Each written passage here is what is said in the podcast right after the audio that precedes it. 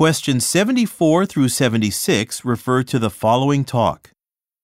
Has everyone heard the news about the floods around our product testing facility in Southern California? I just received a report from the director, Chandler Wiseman. He said that all of the employees and their families are safe, but some had to temporarily evacuate their homes. However, the rains have stopped and clear weather is predicted for the next few weeks. Our standard bond building was in the worst flood zone in the region, so it sustained quite a bit of damage to its first floor. Mr. Wiseman hired a company that specializes in floodwater cleanup. But some projects will be delayed. That goes without saying. I'm expecting to receive a work status report from Mr. Wiseman early next week.